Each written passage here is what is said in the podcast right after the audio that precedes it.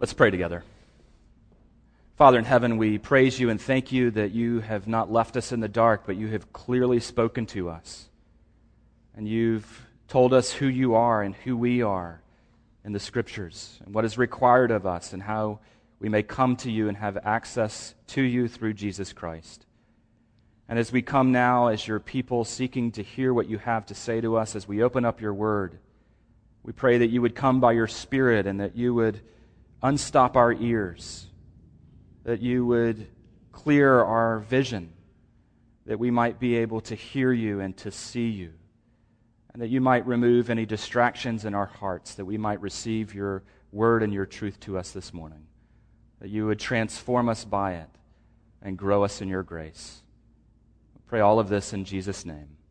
Amen. Please be seated.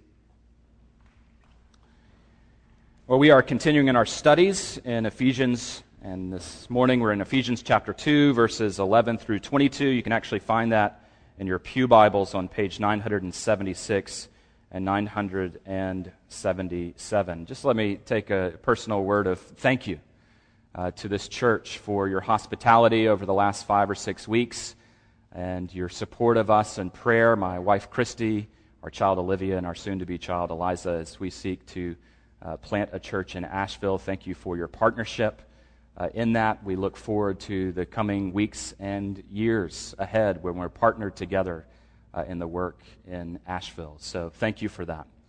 Ephesians chapter 2, verses 11 through 22. Let me read that for us. Therefore, remember that at one time you Gentiles in the flesh, called the uncircumcision by what is called the circumcision, which is made in the flesh by hands Remember that you were at that time separated from Christ, alienated from the commonwealth of Israel, and strangers to the covenant of promise, having no hope and without God in the world. But now in Christ Jesus, you who once were far off have been brought near by the blood of Christ. For he himself is our peace, who has made us both one and has broken down in his flesh the dividing wall of hostility by abolishing the law and commandments and ordinances, that he might create in himself one new man in the place of the two, so making peace, and might reconcile us both to God in one body through the cross, thereby killing the hostility. And he came and preached peace to you who were far off, and peace to those who were near. For through him we both have access in one spirit to the Father. So then, you are no longer strangers and aliens, but you are fellow citizens with the saints and members of the household of God, built on the foundation of the apostles and prophets, Christ Jesus himself being the cornerstone, in whom the whole structure, being joined together, grows into a holy temple in the Lord.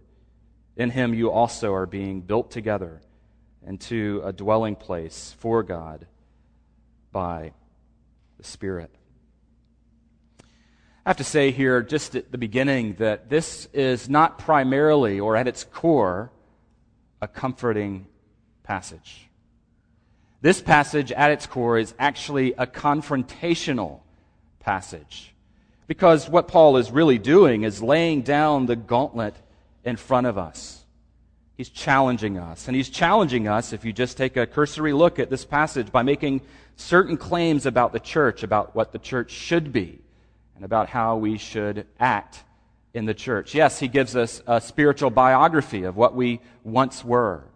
But what he's doing there is pointing us to think about how that changes our lives, not just individually, but as a church. So I want us to see three claims that Paul, and not just Paul really, but the whole Bible is making. And he's saying three things to us, making three claims on our lives. The first one is this, and it seems almost ridiculous to say. You need the church. That's the first claim that Paul is making here.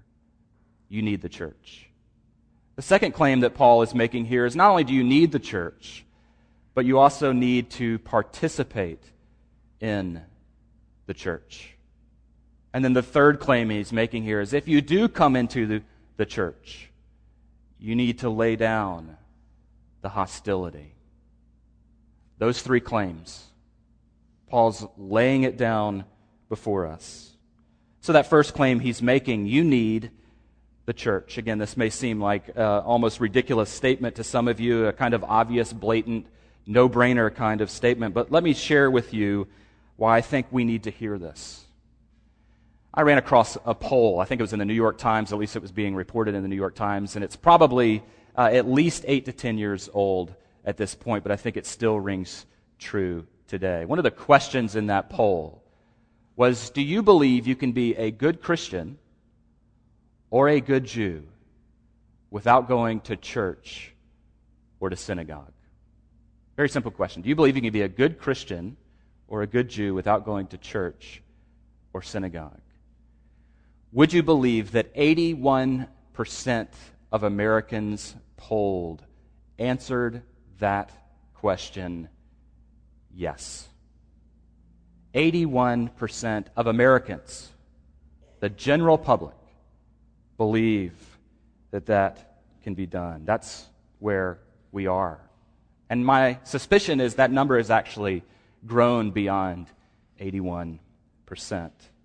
But it's not just expert opinion or scientific surveys that tell us this. If you, if you just look around, your own common sense will, will lead you to this conclusion. Really, that there are two things going on spiritually with most people in our culture today. On the one hand, there's an increase, an enormous increase in spiritual appetite among people today. I don't know if you see that here in Hendersonville. I see that all over the place in Asheville. There is a huge appetite for spiritual things. There's more interest in faith, there's more interest in the soul, there's more interest in spirituality than there has been amongst Americans on the whole in years. But there's something else that's going on too, and I think it's completely linked to that first thing. At the same time, there's a movement away from religion, especially institutional religion.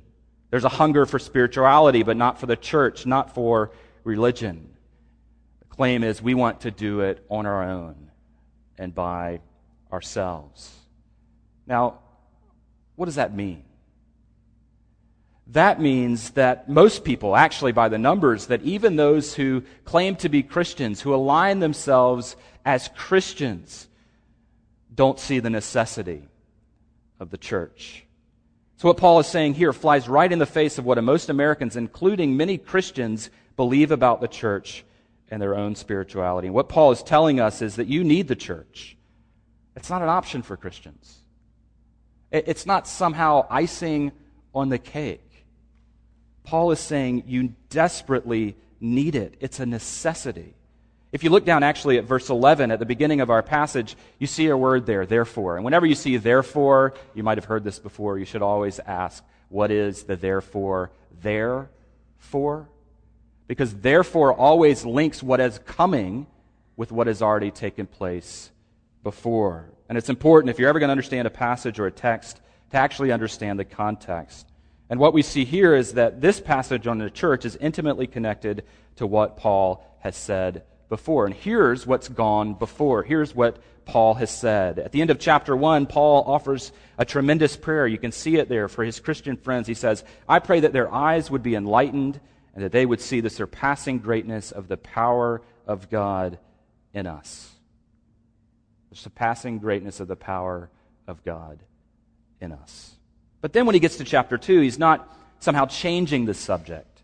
He's, not, he's, he's going right on into chapter 2 and showing the way God's power shows through in our lives. In verses 1 through 10, which Matt covered last week, we saw how God's power comes into us internally and individually.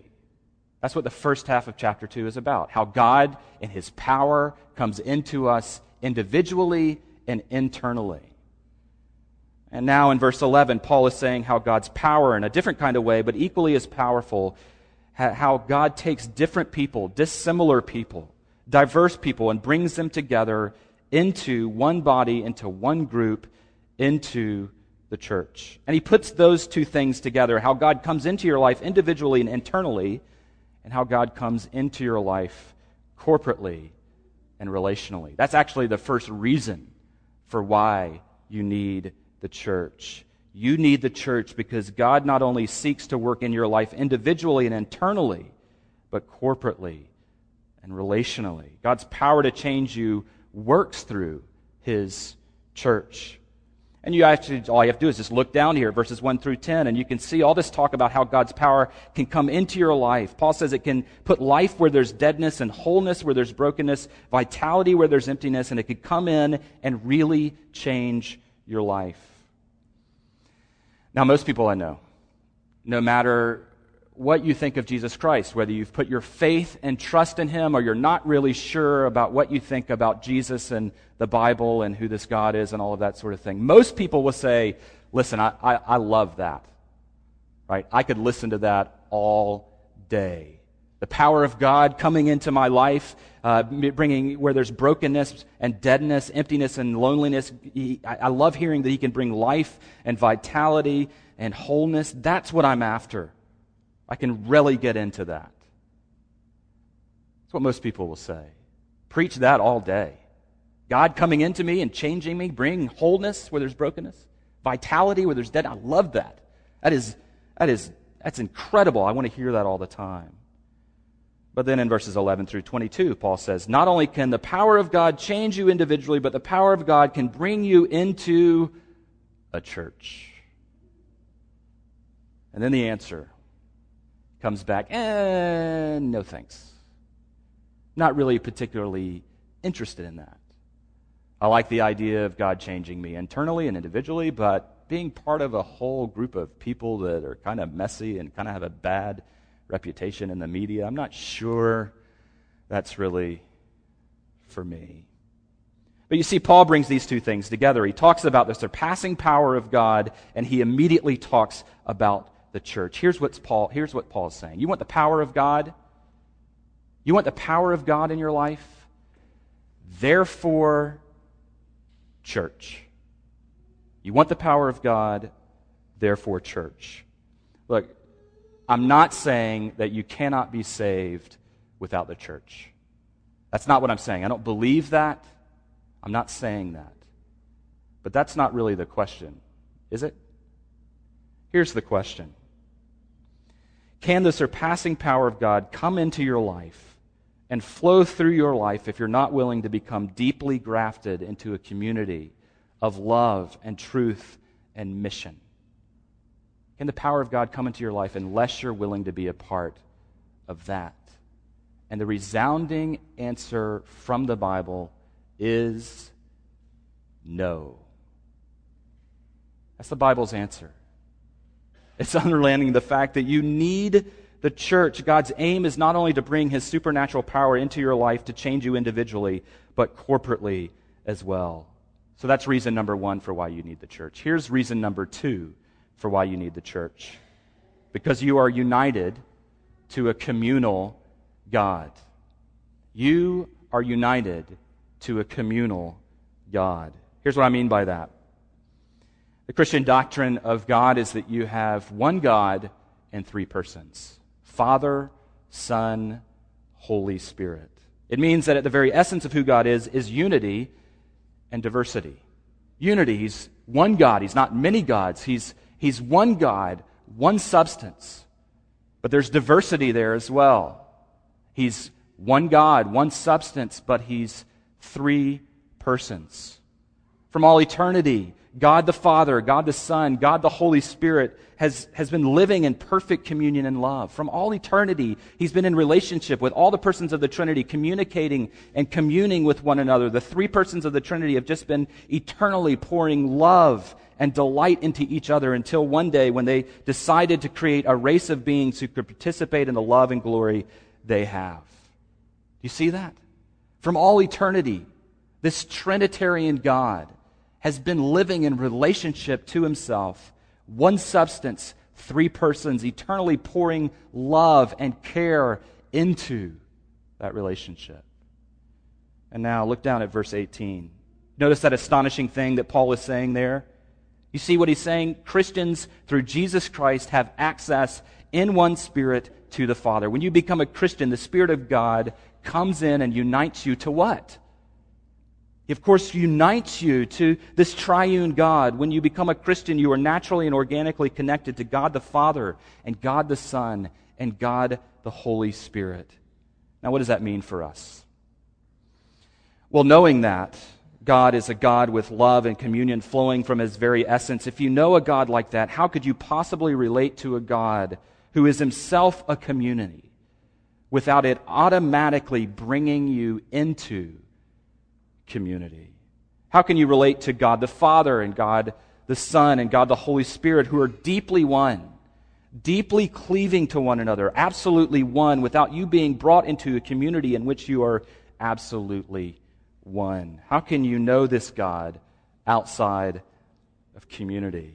It's the amazing thing about our relationship with God. We don't know Him as far off. Even in this passage, He says He's not far off to you anymore, but we get His lifeblood in a sense. That you and I, as Christians, have God's, God's Spirit within us. His lifeblood flows through us, if you want to say it that. We are engrafted to Him. His Spirit comes into us and indwells in us.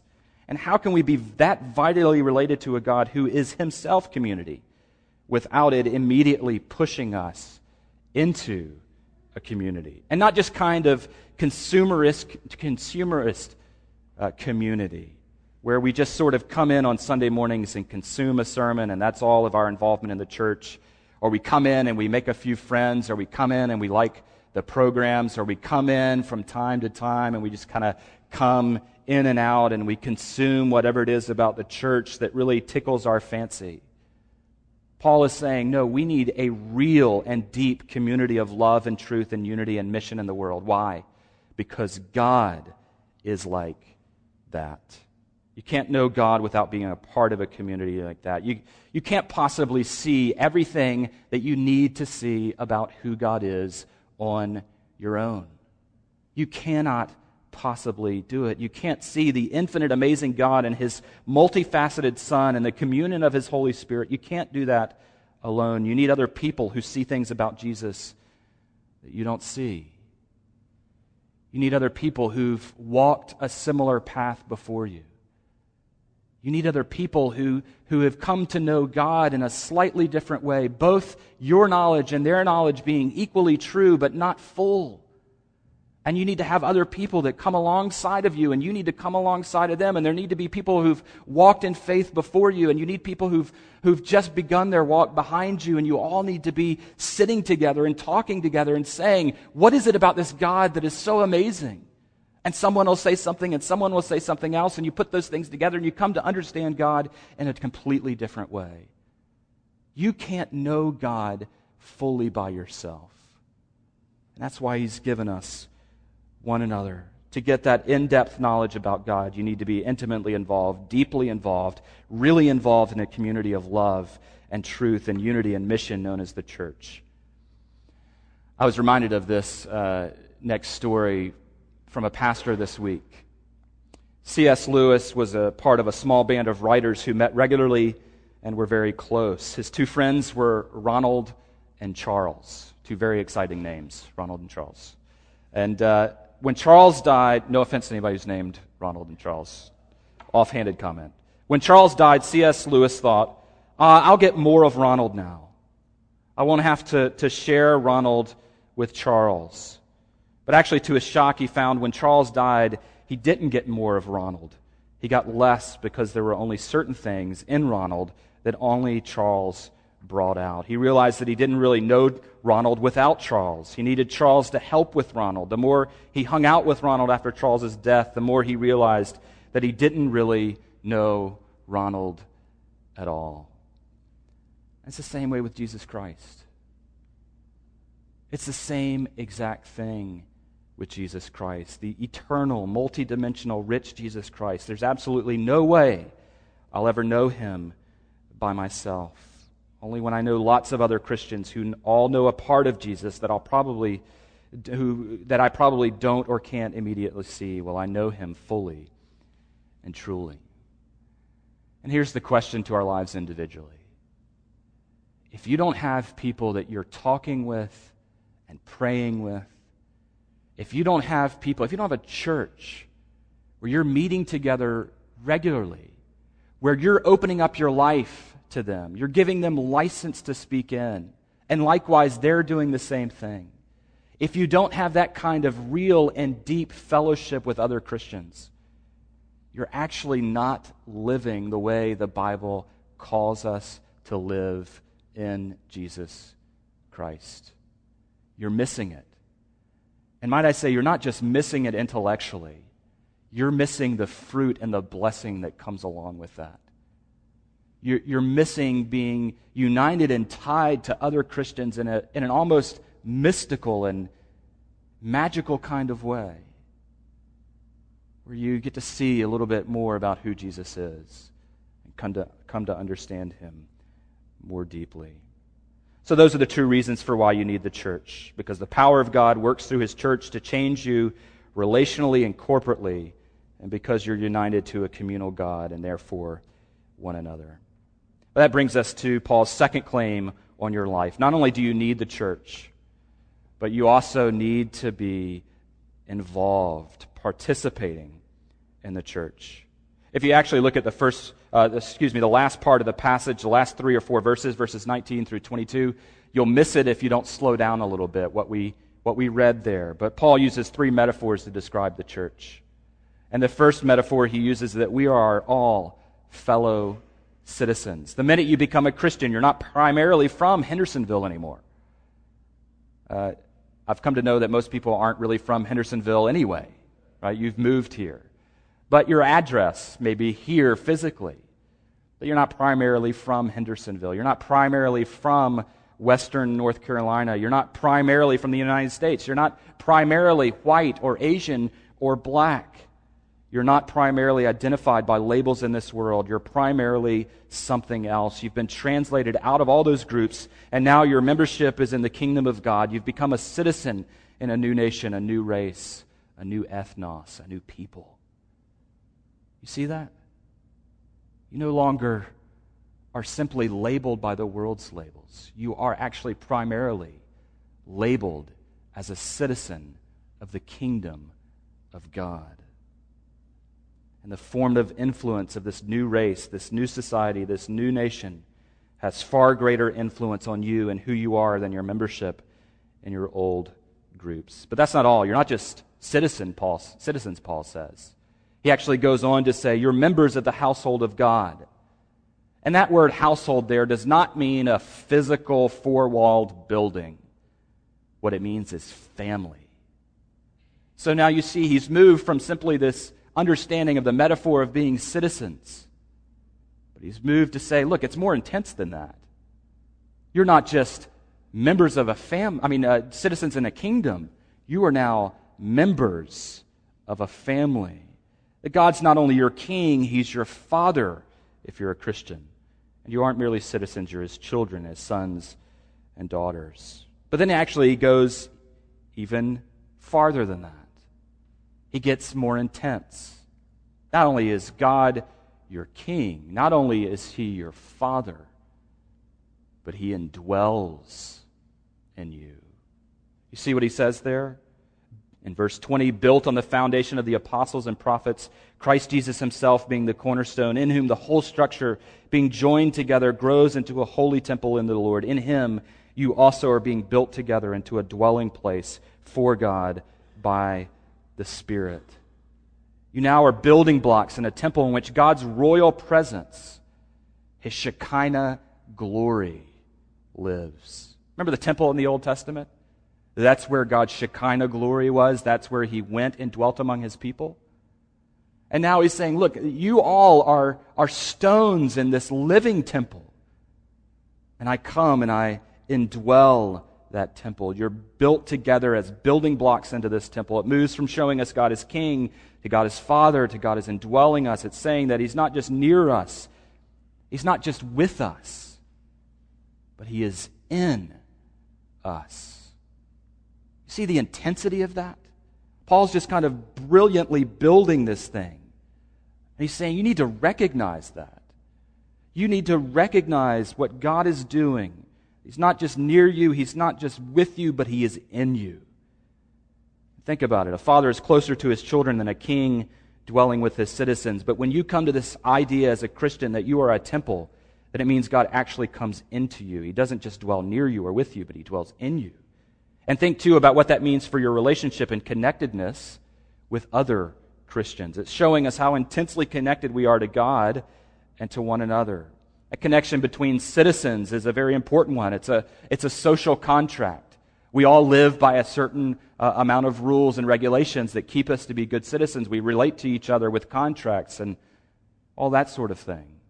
But then in family, we're related in a different way, and siblings in a much more intimate one, genetic material and common roots and, and so on and so forth. We can look back generations in our photo albums and we can see how we're connected to them in all sorts of ways. But then, in the last illustration, we're actually cemented together. Have you ever tried to stick a piece of paper through a cemented wall? It Doesn't happen, does it? That's what Paul is saying. You're not just citizens who relate to each other cordially and you shake hands and are smiling with each other. It's not just like family, which, again, church can be like a family reunion and there's all sorts of crazy people there. And it's, he's saying, look, you are cemented together. You are so bound to one another and connected that there's not even a silly little bit of space where you can see any light. That's your connectedness with other Christians in the church. And that's what Paul is, is drawing out for us.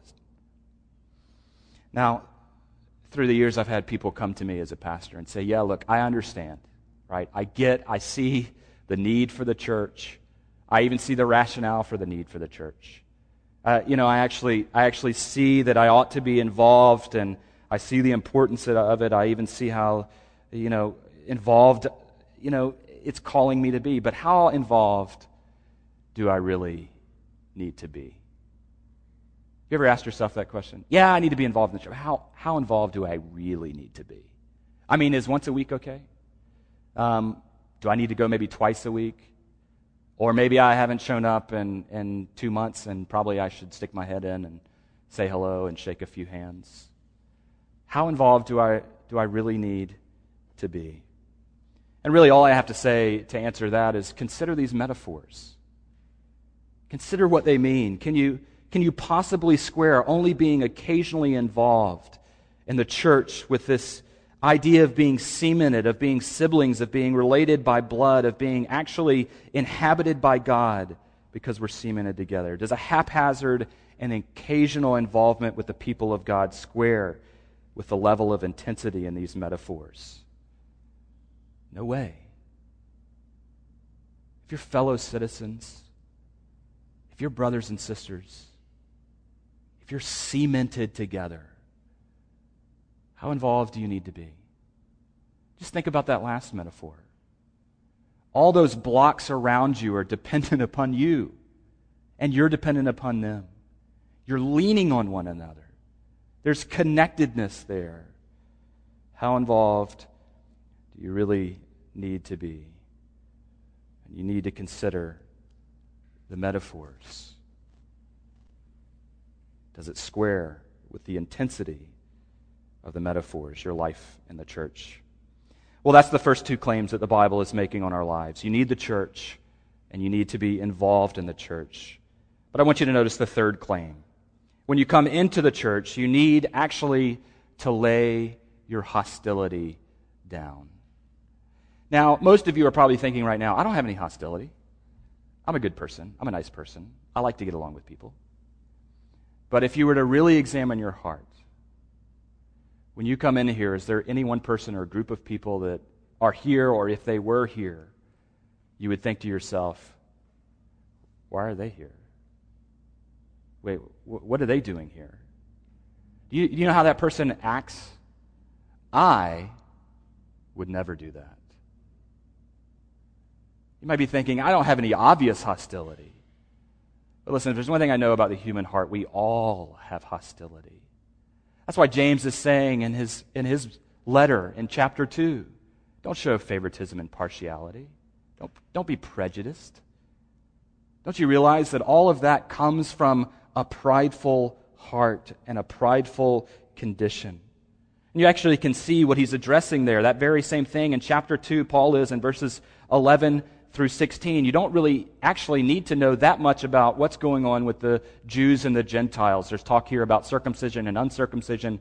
Those Jews would have been circumcised as a sign of being part of the family of God. Now, as they are becoming Christians, Gentiles are coming into the church, and there's some squabble about whether the Gentiles now need to have the sign of circumcision. Paul laid that to rest. He says, Listen, there's no circumcision or uncircumcision. We're all part. That was old. This is new. In Jesus Christ, we're one. And as they're coming in, these Jews and Gentiles, you need to kind of know a little bit about the background, and this will explain it all. In the time of the writing of the first books of the Bible, New Testament. This is what was going on. If a Jewish boy or girl fell in love and married a Gentile, the Jewish family would hold a funeral for that child. That's how much the Jews hated the Gentiles. And now, as some of them are becoming Christians and they're coming into the church, and it, this whole Christianity thing is new, it's challenging the Jews to say, wait, who are these people? Why are they coming? Why do I have to deal with them? Why do I even have to talk to them? And look, here's what Ephesians 2 is saying. When you come into the church, the old distinctions, those things that kept you apart, those dividing walls that you put up, the hostility you secretly harbor for one or a group of people, lay them down. They don't matter anymore. Put them away. And there's all sorts of things that keep us apart out there. There are all sorts of things that are dividing walls. There's all sorts of hostility. And you know them, and I know them. But what Paul is saying is that when you come in here, when you come into the family of God, lay them down. There's a new unity here. There's a new basis for unity. There's a new possibility of unity. But that's extremely tough. The question becomes how in the world does that happen? How in the world can we lay down those hostilities we have for other people? How in the world can we live like we're being called to live here in the scriptures? How can those barriers be brought down? How can we really become one in the church? And the answer to the question of how God causes us to be one like this, how he brings us down, brings down the dividing walls of hostility and barriers that come from this passage. There's a word in here that shows up twice. I've already mentioned it. Hostility. We already know, let's face it, we're, we tend, we tend to be hostile people because we tend to judge ourselves based on other people. So what we're always trying to do is push down other people and lift ourselves up to say, I'm, I'm just, I'm a little better than they are. And we begin to make all of these dividing walls. We look down our nose and we push other people down so that we can feel this sense of being lifted up. Some of us, because of our background, we're hostile to this kind of person or that kind of person Actually, the old King James Version of this passage translated the word for hostility as enmity or hatred. We sometimes are, are hating in our hearts of other people. And how are we going to deal with that? This text tells us that the way we deal with that is that you look to the cross. Because on the cross, look at verse 16, God killed the hostility. You see that? It says he slew the hostility, he destroyed it, he put it to death. Now, how can that be? Verse 16 is actually a profound theological statement. It says that God made Jesus the hostility. It doesn't say that God made Jesus hostile. Jesus was up there loving, but God made him the bearer of hostility. You remember that verse in 2 Corinthians? Some of you remember this, chapter 5, verse 21. It says that God made him sin who knew no sin so that we might become the righteousness of God in him. It didn't say that God made him sinful because he wasn't. It doesn't say that God made him hostile because he wasn't hostile. It said that God made Jesus hostility. It says that God made him sin, which means that God treated him legally as if he'd done all the terrible things that we've been doing to each other for centuries. We've been hurting each other trampling each other, racism, oppression, war, family violence, hostility, hostility, hostility. What God did was that He treated Jesus Christ as if He had done all those things that we've been doing to one another. And when he did that, when he put all of our punishment on Jesus, he slew the hostility. He's quenched hostility in two ways. First, we're told he slew the hostility between God and us. This is how he does it. Justice demands punishment for hostility, and Jesus took it. That's what it means in this passage with, that Jesus accomplished peace for us. Not this emotional feeling, but really having been hostile to God in our sinfulness. Jesus Christ has made it possible for us to come to God and have peace with Him. And that's how Jesus, on the first hand, slew hostility. He, he provided a way for us to come to God, having paid for all of our sin and hostility towards God. So, therefore, don't you see the, the minute you embrace Jesus Christ by faith, and this is what it means to be a Christian, your record of hostility goes to Him where it's punished, and His record of peace comes to us. That's why He's not just the source of peace, but He is our peace. God sees us to be perfectly righteous in His sight. We are legally seen as a loving people, a perfect people, legally in God's sight the minute we become Christians. So He, he slays the hostility between us, sinful human beings, and God. But get this He slays the hostility that might still exist between people in the church, too when I see Jesus Christ slain for me because of all the things that I've done wrong, all the ways in which I've been proud, all the ways in which I've hurt people over the years, all the ways in which I've been hostile, that humbles me. It actually, it's actually pride again and self-righteousness that causes hostility. It's the reason we're ever hostile towards others. You're hostile to people when you say deep in your heart, again, I would never do that. Look, here's the deal if the God of the universe can, through Jesus Christ, forgive all the hostility I've thrown at him through my sin, who am I, as a sinful human being in desperate need of God's grace, look at anyone else and hold hostility in my heart? Because God has looked upon me and he has said, The peace of Christ upon you. And when I come into the church, I ought to be look, looking at other people who, let's be, let's be frank and honest, who may annoy us. People who may just get under our skin. People to whom we say to God, Why did you bring them in here? They bother me so much. Or we put on the face like Southerners that we are and we say, Hey, how are you? Great. Yeah, me too. Meanwhile, our hearts are going, ah, I, Get away from me. How can we live with that kind of hostility? And pride when we recognize the God of the universe has applied the peace of Christ to us. You know what we ought to be saying to one another? The peace of Christ to you. I recognize that I am a sinner in desperate need of God's grace. Who am I to hold anything over your head? And you see, that kind of community, that kind of love for one another, that kind of applying the grace of Jesus Christ in one another, that kind of tearing down of the dividing walls and the hostility, that kind of living is countercultural to our own culture, which is out there saying, listen, we're better than you are. Look, we're above you and you're below us. That all sorts of scratching and clawing when you come in here ought not to exist. Why? It's actually not really only for your benefit, but it's actually so the world might be able to see, hey, there's a group of people that live in such a way as they seem to love one another, they seem to care for one another. What's going on in that place that's not going on in the rest of the world? And when they ask, we can say, listen, we know the peace of God.